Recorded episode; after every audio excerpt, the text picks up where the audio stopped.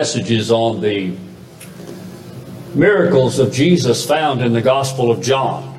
And as we talked about last week, I want to reiterate that we need to understand that Jesus never performed miracles for the sake of putting on a show. Jesus never performed miracles for the sake of getting people saved. Those was not their intentions, and it doesn't work that way. Uh, there was, you know, there were instances where great, great crowds followed the Lord everywhere he went. When he was feeding the 5,000, when he was raising the dead. But when he stopped and he began to call on them to deny themselves, take up their cross, and follow him, they all left him. They were there for the miracles, but they left when Jesus got down to what he was really here for. So when Jesus performed a miracle, as John refers to them as signs, they were attesting miracles. They were to attest who Christ was, that he was indeed God in the flesh. Because only God has the power over nature. Only God has the power over death. And so the, the, we need to keep this in mind as we go through this and, and look at the miracles, but look beyond the miracles to the message that the miracles bring. And that message that the miracles bring points us to the Lord Jesus Christ. All right? So this morning, we're going to look at the first of these, which was at a wedding. Now, I find every time I perform a wedding, I always point out the fact that the first miracle Jesus ever performed was at a wedding. And, and so here in John chapter 2, read with me, we'll read the first 11 verses of chapter 2. And on the third day, there was a wedding in Cana of Galilee, and the mother of Jesus was there. And both Jesus and his disciples were invited to the wedding. And when the wine ran out, the mother of Jesus said to him, They have no wine. And Jesus said to her, Woman, what have I to do with you? My hour has not yet come. His mother said to the servants, Whatever he says to you, do it. Now there were six stone water jars set there for the Jewish custom of purification, containing two or three measures each. And Jesus said to them, Fill the water with, the jars with water. So they filled them up to the brim. And he said to them, Draw some out now and take it to the head waiter. So they took it to him. Now, when the head waiter tasted the water, which had become wine, and did not know where it had come from, but the servants who had drawn the water knew, the head waiter called the bridegroom and said to him, Every man serves the good wine first, and when the people have drunk freely, then the inferior wine. But you have kept the good wine until now. Jesus did this in Cana of Galilee as the beginning of his signs and manifested his glory and his disciples believed in him. Have you ever been disappointed? Have you ever been disappointed with life in general? We all have dealt with disappointments. We've all find that life can be very unkind to us. But we need to understand that our disappointments may very well be God's appointments. God is still in the miracle working business. The same Jesus that turned water into wine is still the same Christ that we serve and love today. And it may be that God has a miracle in the works for you. If you're facing disappointment in life, if you're facing trials and troubles in life, you see, here at this wedding, the most, the worst thing that could have ever happened to the host happened. He ran out of refreshments. And that was a very embarrassing thing to happen. Uh, we find here that Jesus and his disciples were invited to this wedding. And as I said, John uses the word sign. They are miracles with a message. And, and, like road signs, they point to a destination. And Jesus here, at the beginning of his earthly ministry, is at a wedding, and he's about to point out who he is. Joy. Joy. That's such a wonderful word. Now, I want to tell you there's a difference between joy and happiness. Happiness depends on what happens to you. If you wake up in the morning and your bank account's cleaned out, you're not going to be very happy. If you go to the doctor and he gives you a bad diagnosis, you're not going to be very happy. But Jesus is here to show us that in the midst of those things, we may not be happy, but there can be unbridled, unspeakable joy in our life. That's what he came to bring. So these are miracles with a message. And notice the setting. It's at a wedding. You know, weddings are a wonderful thing. Today, people may spend thousands of dollars on a wedding. In those days, a wedding didn't just last a few hours, it could last as long as a whole week. And all the guests would come and they would sit and they would enjoy this time of having uh, this, this, this wedding going on. Some people think it's odd that Jesus would take time uh, out of his public ministry to attend a celebration of a wedding. But this shows us the heart of Jesus. Number one, it shows us, I think that it shows us one thing is that Jesus is, is putting his stamp of approval upon the institution of marriage. That he would perform his first wedding here at this. But you see, Jesus lived a life of joy. Now, that's interesting because the Bible says that Jesus was acquainted with sorrows. He was a man acquainted with sorrow. And could you imagine, as, as Jesus proclaims the message of the gospel, the message of forgiveness to all those who would hear him during his earthly ministry, and to see the very people that should have known who he was, the, the religious leaders, shun him, hate him, want to kill him. this had to break his heart. We see Jesus taken and, and, and before a court, a kangaroo court False witnesses brought in. A crown of thorns placed on his head. His beard pulled out, slapped in the face, and taken and crucified on a cross. And yet, the Apostle Paul tells us in the book of Philippians that for the joy, in the book of Hebrews, that for the joy that was set before him, he endured the cross. Now, how could Jesus have joy at a time like that? I'll tell you, folks, Jesus loves his people. And he wants us to have joy. In John chapter 10 and verse 10, Jesus said, The thief only comes to steal, kill, and destroy. But I am come that you might have life and have it abundantly. Abundant life.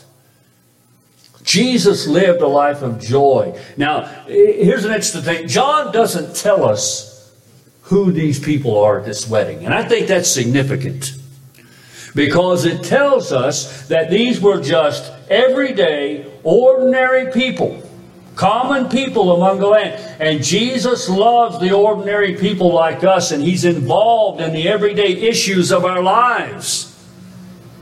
Jesus wants to be with you on a mundane Monday just as much as he does on a worshiping Sunday. Jesus is interested in our lives. He's interested in the, the most intimate details of your life.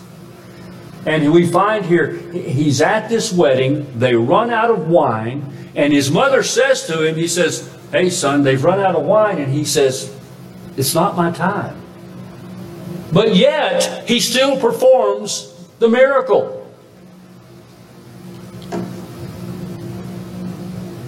Mary gives the best advice you'll ever find in the Bible. Look at verse um, 5.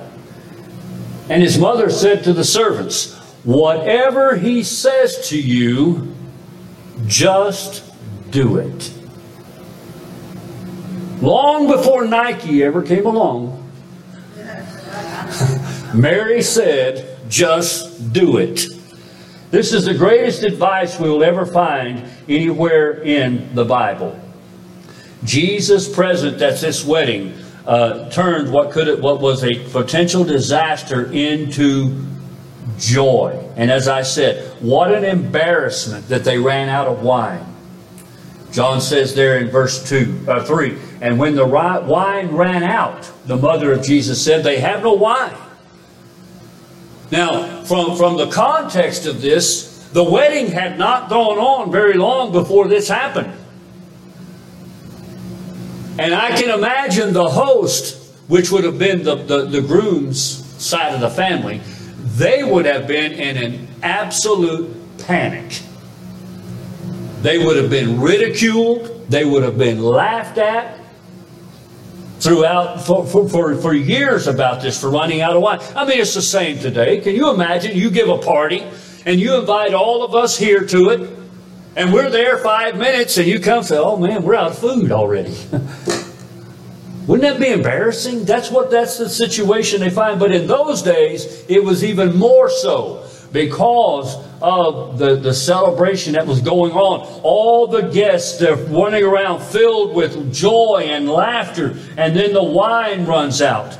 But Jesus was going to do this miracle, and all it took, all it took for Jesus to perform this miracle is for the servants to do what they were told obedience. That's all it took for Jesus to do the miracle. If Jesus tells us to do something, we must do it. Our obedience will always benefit, it will always be for our good, for others' joy, and for God's glory. You know something? I want to tell you something, folks. If you want to pray for me as your pastor, and, and I hope you do, and there's many things that I could use prayer for, but I want to tell you the one thing that I need you to pray about. I need you to pray, Lord, help Pastor Bobby obey you. Because I'll tell you, when I obey God, you will benefit from that. And all of us, these servants, notice what it says here. Look down here in verse, uh, hang on a second, let me find it. Verse 9. now, when the head waiter tasted the water which had become wine and did not know where it came from, but the servants who had drawn the water knew. You see, here are the servants. They are the lowest of the low at this wedding. They're not even invited to the wedding, they're just there to work. But yet, when Jesus performed this miracle, they're the ones that knew what happened. Because they obeyed. They simply obeyed. Obedience is always the central issue in serving God. And filling water pots made no sense to the servants, but they did it anyway. And listen, folks, when God calls us to do something, whether it makes any sense to us or not, never parade God's commands past the judgment bar of your mind. Because many times, can you imagine the children of Israel? God says, Go march around the walls of Jericho, blow the trumpets, and the walls will come down. And the people stand and say, You know, that's just impossible. I don't think that'll work. But they didn't do that. You know what they did? They obeyed. You know what happened as a result of their obedience? The walls fell down. So obedience, never, never parade God's commands by the judgment bar of your thinking, of your mind. But don't miss the message in this. The details of this miracle are rich with symbolism. John notes there in verse 6 that the stone water jars were for the Jewish custom of purification. Verses 9 and 10 says, Now when the head waiter tasted the water which had become wine, and did not know where it came from, but the servants who had drawn the water knew, the head waiter called the bridegroom and said, Every man serves the good wine first, and when the people have drunk freely, then the inferior wine. But you have kept the good wine until now. Now what he's saying is, you go to a wedding, uh, they, they, they bring out the good wine, and when everybody's good and drunk, then they give them the, the cheap stuff. When everybody's filled with joy, a different kind of joy there, then that's when they bring up. But he says, You've done just the opposite. He said, You've kept the good wine until now. This is a picture. In the, in the Bible, uh, wine is a symbol of joy. But the stone water jars, they are very important. Because you see, they were they held about 30 gallons apiece, and there were six of them. And Jesus said, fill them to the brim. And John says that they were used for the purification of the Jews. The Jews would, would, would come into their worship service and they would have the jars there before they would eat, before they would do anything. And they would put their hands down into the water and up to the elbow. And then they would just let it drip dry before they would do anything. It wasn't about hygiene. It wasn't about sanitation. It was about ritual. But it was a ritual that led nowhere. And so these stone water pots, they picture the religion of the Jews. A religion that did nothing. It was a Christless religion. And so Jesus here, when he tells them to fill the water pots, uh, and, and the water pots were used, as I said, for their purification. The idea here is that the water jars represented the traditional religion of the people, which was a Christless religion. It's a religion with no reality.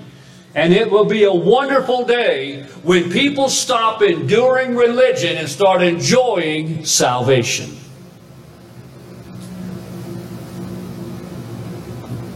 Jesus had them fill the water jars all the way up, all the way to the brim. Why to the brim?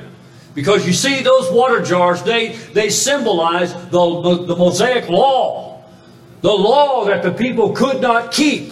And Jesus said, I have come to fulfill the law. He said, not one jot. he said, every jot, every tittle would be completely uh, fulfilled. In other words, he says, every T will be crossed and every I will be dotted. And he says, I will perform every one of this. And Jesus came. All the righteousness that was required by the law was fulfilled in Jesus. In verse 8, Jesus gave them the command. He said, Draw some out now and take it to the head waiter. So they took it to him. But listen, folks, they did not draw the water out of the water pots. They drew the water out of the well. See, the water pots, Jesus wanted to set he wanted to make a distinction here. He, he, he filled the water jars full. This which represented the ritualistic uh, religion of the Jews. But then he went to the well and had them draw water from the well and when they served it, it miraculously became the best wine they had ever tasted. The water jars represented the old, the law of Moses. The well represented that which is new, that which Jesus came to bring. In John chapter 1 and verse 17, John says, For the law was given through Moses, grace and truth came through Jesus Christ. In Isaiah chapter 12 and verse 3, it says, Therefore you shall joyously draw water from the springs of salvation. The water pots, which, which represented the religion, the Christless religion of the people. And I want to tell you something, folks, that Christless religion is still alive and well today. But you see, they could have used all that water, and eventually it's going to run out, and they have to fill it up again. But when it comes from the well, there's no end to it. It's everlasting. It keeps coming and keeps coming. And after Jesus performed the miracle, they had more than enough wine. Now, have you ever noticed They run out of wine, and Jesus turns water into wine. He didn't make just enough wine for the wedding, they had more than enough. When Jesus fed the 5,000, he had a few fish and a couple of loaves of bread and fed them all, and they took up 12 basketfuls. He made more than enough. He's always going to give us more than enough. Jesus is in the transformation business. That's what he came to do. Jesus did not come to make us better people. He did not come to make me a better man or you a better man or woman. He came to make us a whole new creation. If any man be in Christ, Paul says, he is a new creation. All the old is gone and all the new has come. Jesus took what was common, what was ordinary, what was tasteless. Isn't that how most of our lives feel? Just common, ordinary, you know, day after day after. You know, re- read the book of Ecclesiastes. Solomon had it right. He said it's all vanity. He said it's just the same thing day after day, and, and life becomes a drudgery. But Jesus said, I have come to give you life, and He took that which was common and ordinary and tasteless, and He transformed it into wine, a symbol of joy. And He's still in the transformation business today. Jesus is still performing miracles. Someone has well said, nature forms us, sin deforms us, education informs us, penitentiaries reform us, but only Jesus can transform us. We're not in need of more of the old cheap wine. We are not in need of more of the, the Christless religion, the enduring of, of saying, well, we have to go through all these rituals. And listen, there's nothing wrong with ritual. As long as we remember the symbolism behind the, mirror, the, the, the ritual. Just as there's nothing wrong with believing that Jesus performs miracles as long as we remember Jesus is the one who performed the miracle and we remember who he is. The one who turned the water into wine in Cana is the one who can change radically, dramatically, and eternally anyone who will by faith come to him.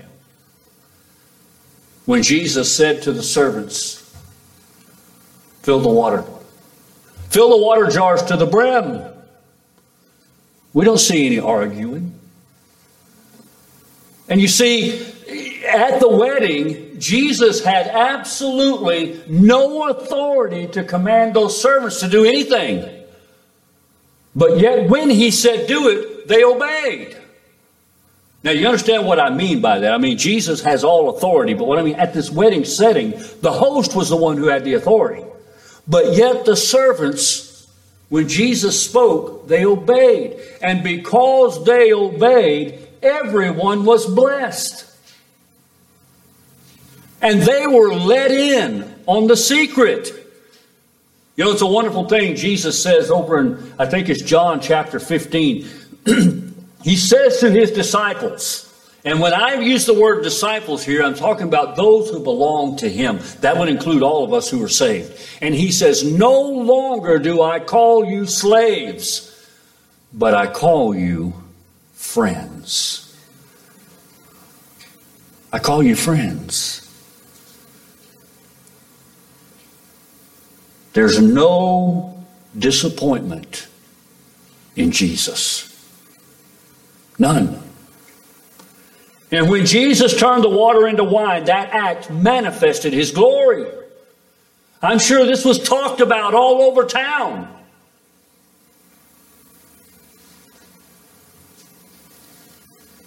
Listen, it takes a miracle of grace to transform a sinner into a child of God. And listen, folks, miracles of grace are always greater than miracles of glory. When God created the, the, the, heaven and the earth, when He said, Let there be light, He just spoke.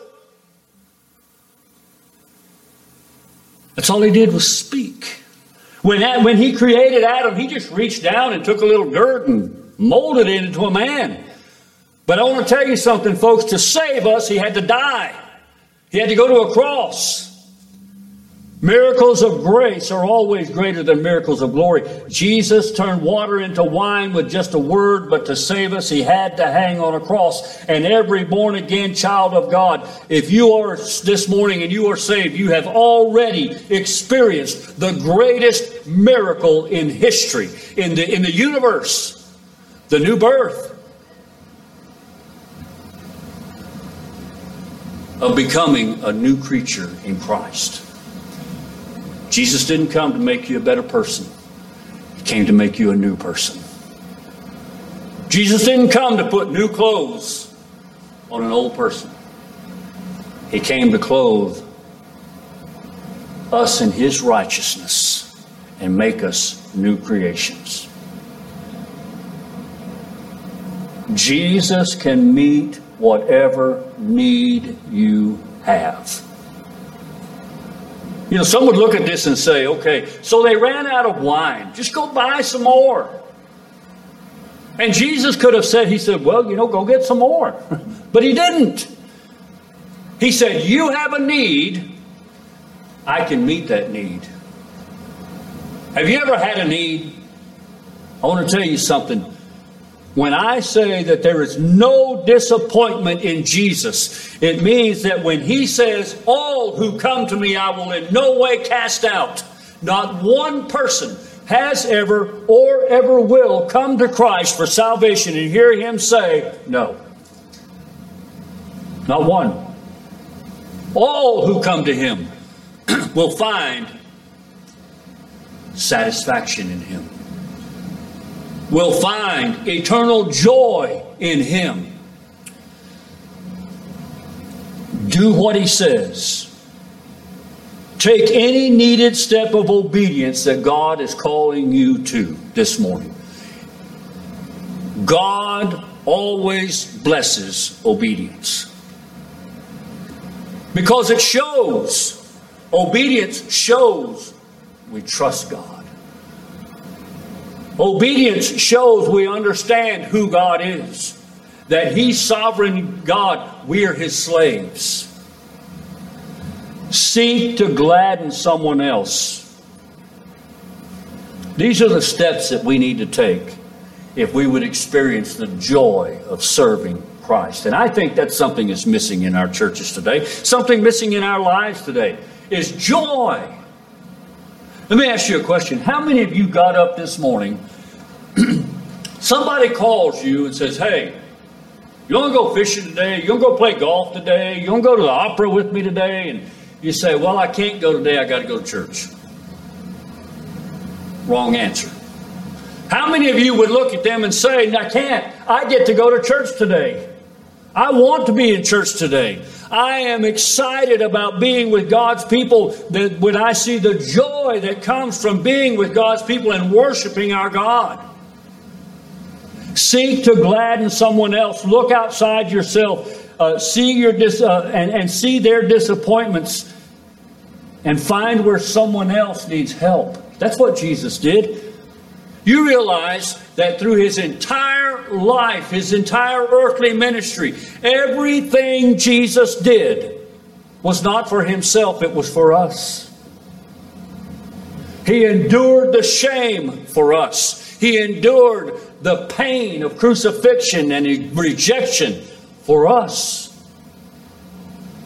And I'll tell you, one of the reasons that I believe that Jesus lived a life of joy, one of the reasons I believe the writer says, for the joy that was set before him, he endured the cross. I was that joy set before him. You were that joy set before him. Jesus hung on that cross and he knew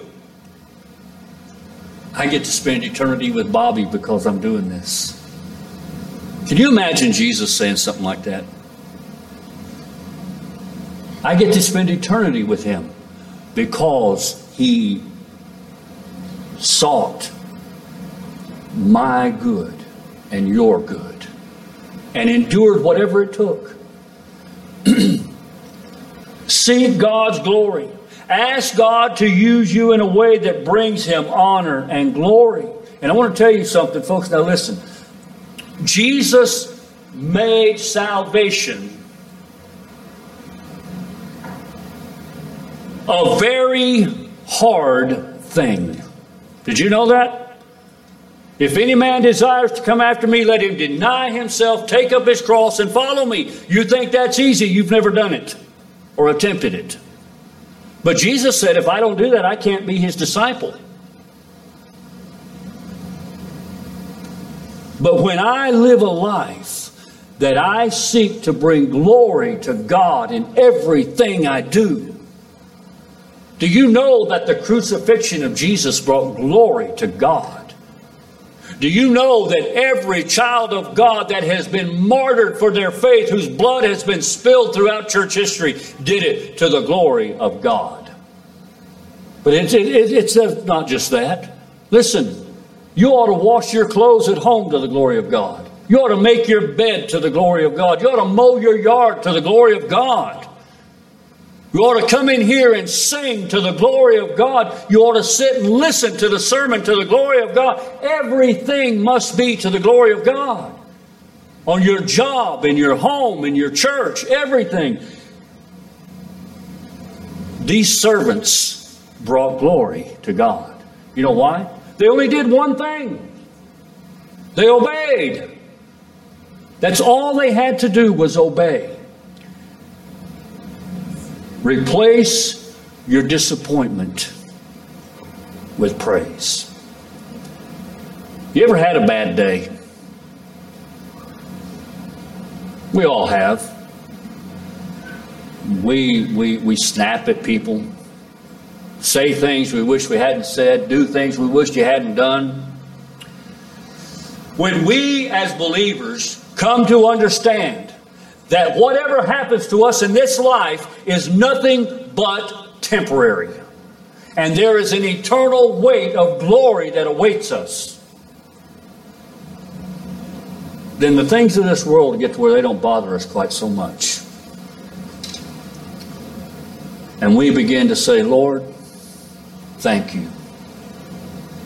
Thank you, Father. I, am reminded of, of, of Peter and John.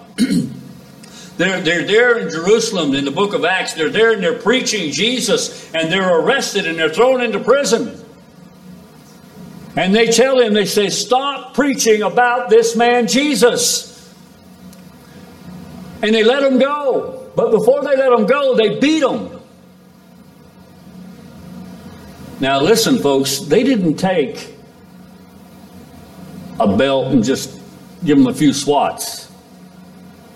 Usually a beating was take, took place on their backs with a long rod, and it was not fun and it was very painful. But you know what Peter and John did? It says they went away rejoicing they were found worthy to suffer for his name. When we learn to replace our disappointment with praise and say, uh, and, and we begin to say, Thank you that I have Jesus, and thank you that because I have him, I have an abundant supply of joy and peace. Jesus was at the wedding. They ran out of wine, and he gave them more than they needed.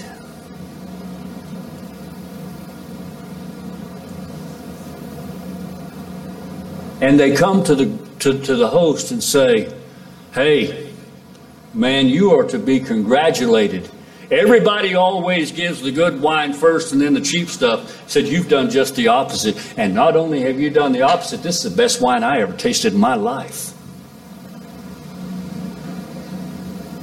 And there seems to just be more and more and more and more of it. There's no end to it, it, it doesn't run out. This is what following Christ is like. This is what it means that Jesus has called us to have a life of joy. What greater thing can happen to you in your life? Listen, you tell me a greater thing that could happen to you in your life than for you to be dead in trespasses and sins and He raise you to new life. You tell me a greater thing that could happen to you in your life than to one minute be an enemy of God and the next hear Him say, You're my child. You've been adopted. You tell me a greater thing that could happen to you in your life than for God to forgive every sin you have ever committed or ever will commit and give you eternal life in Christ. Tell me a greater thing than that could happen. Nobody? You can't, there is nothing. And yet we have so little joy in our life. Why? You see, the for this man here, he thought the worst thing that could happen was he ran out of wine. I want to tell you the worst thing that could have happened was for Jesus not to be there. And his presence, his presence in our, in our, in our worship services, his presence in our homes, his presence with us wherever we are. I will never leave you, never forsake you. And yet we allow the most mundane things in life to just get us down and say, Oh God, woe is me. Or rather, we say, Oh God, why me? You know, I, I, I do think that God, on occasion, when I say, Why me, he probably looks and says, Why not you? Do you have joy in this mundane, ordinary, common, tasteless life? Because that's all Christless religion will bring you. Nothing but emptiness. But Jesus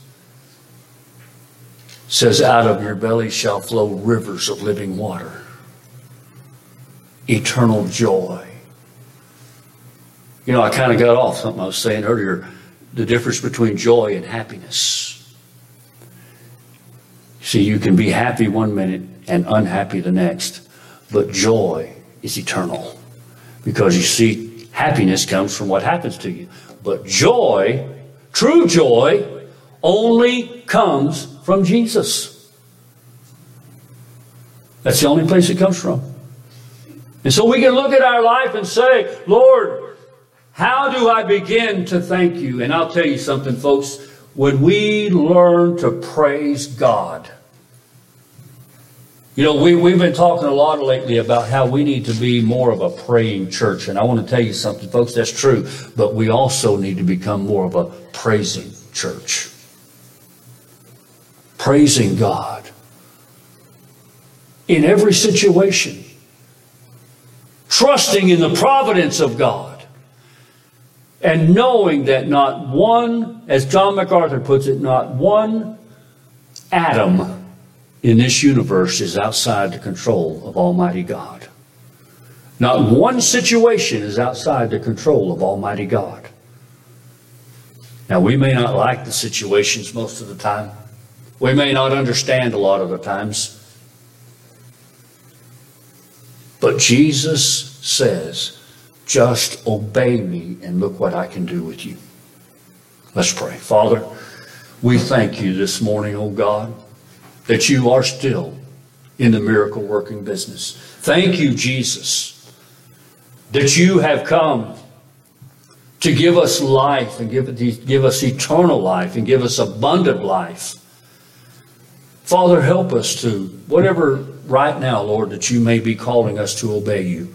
Help us, Lord, to obey so that we may gladden others so that we may glorify you. Lord, help us to look beyond ourselves, to see that there are many in our midst, Father, that need to know the joy of salvation that only comes through faith in Christ. Father, that we would put away our idols, put away our sin, deny ourselves, take up our cross with joy, and follow Jesus. That you may be glorified in all things. For it's in Jesus' name we pray. Amen.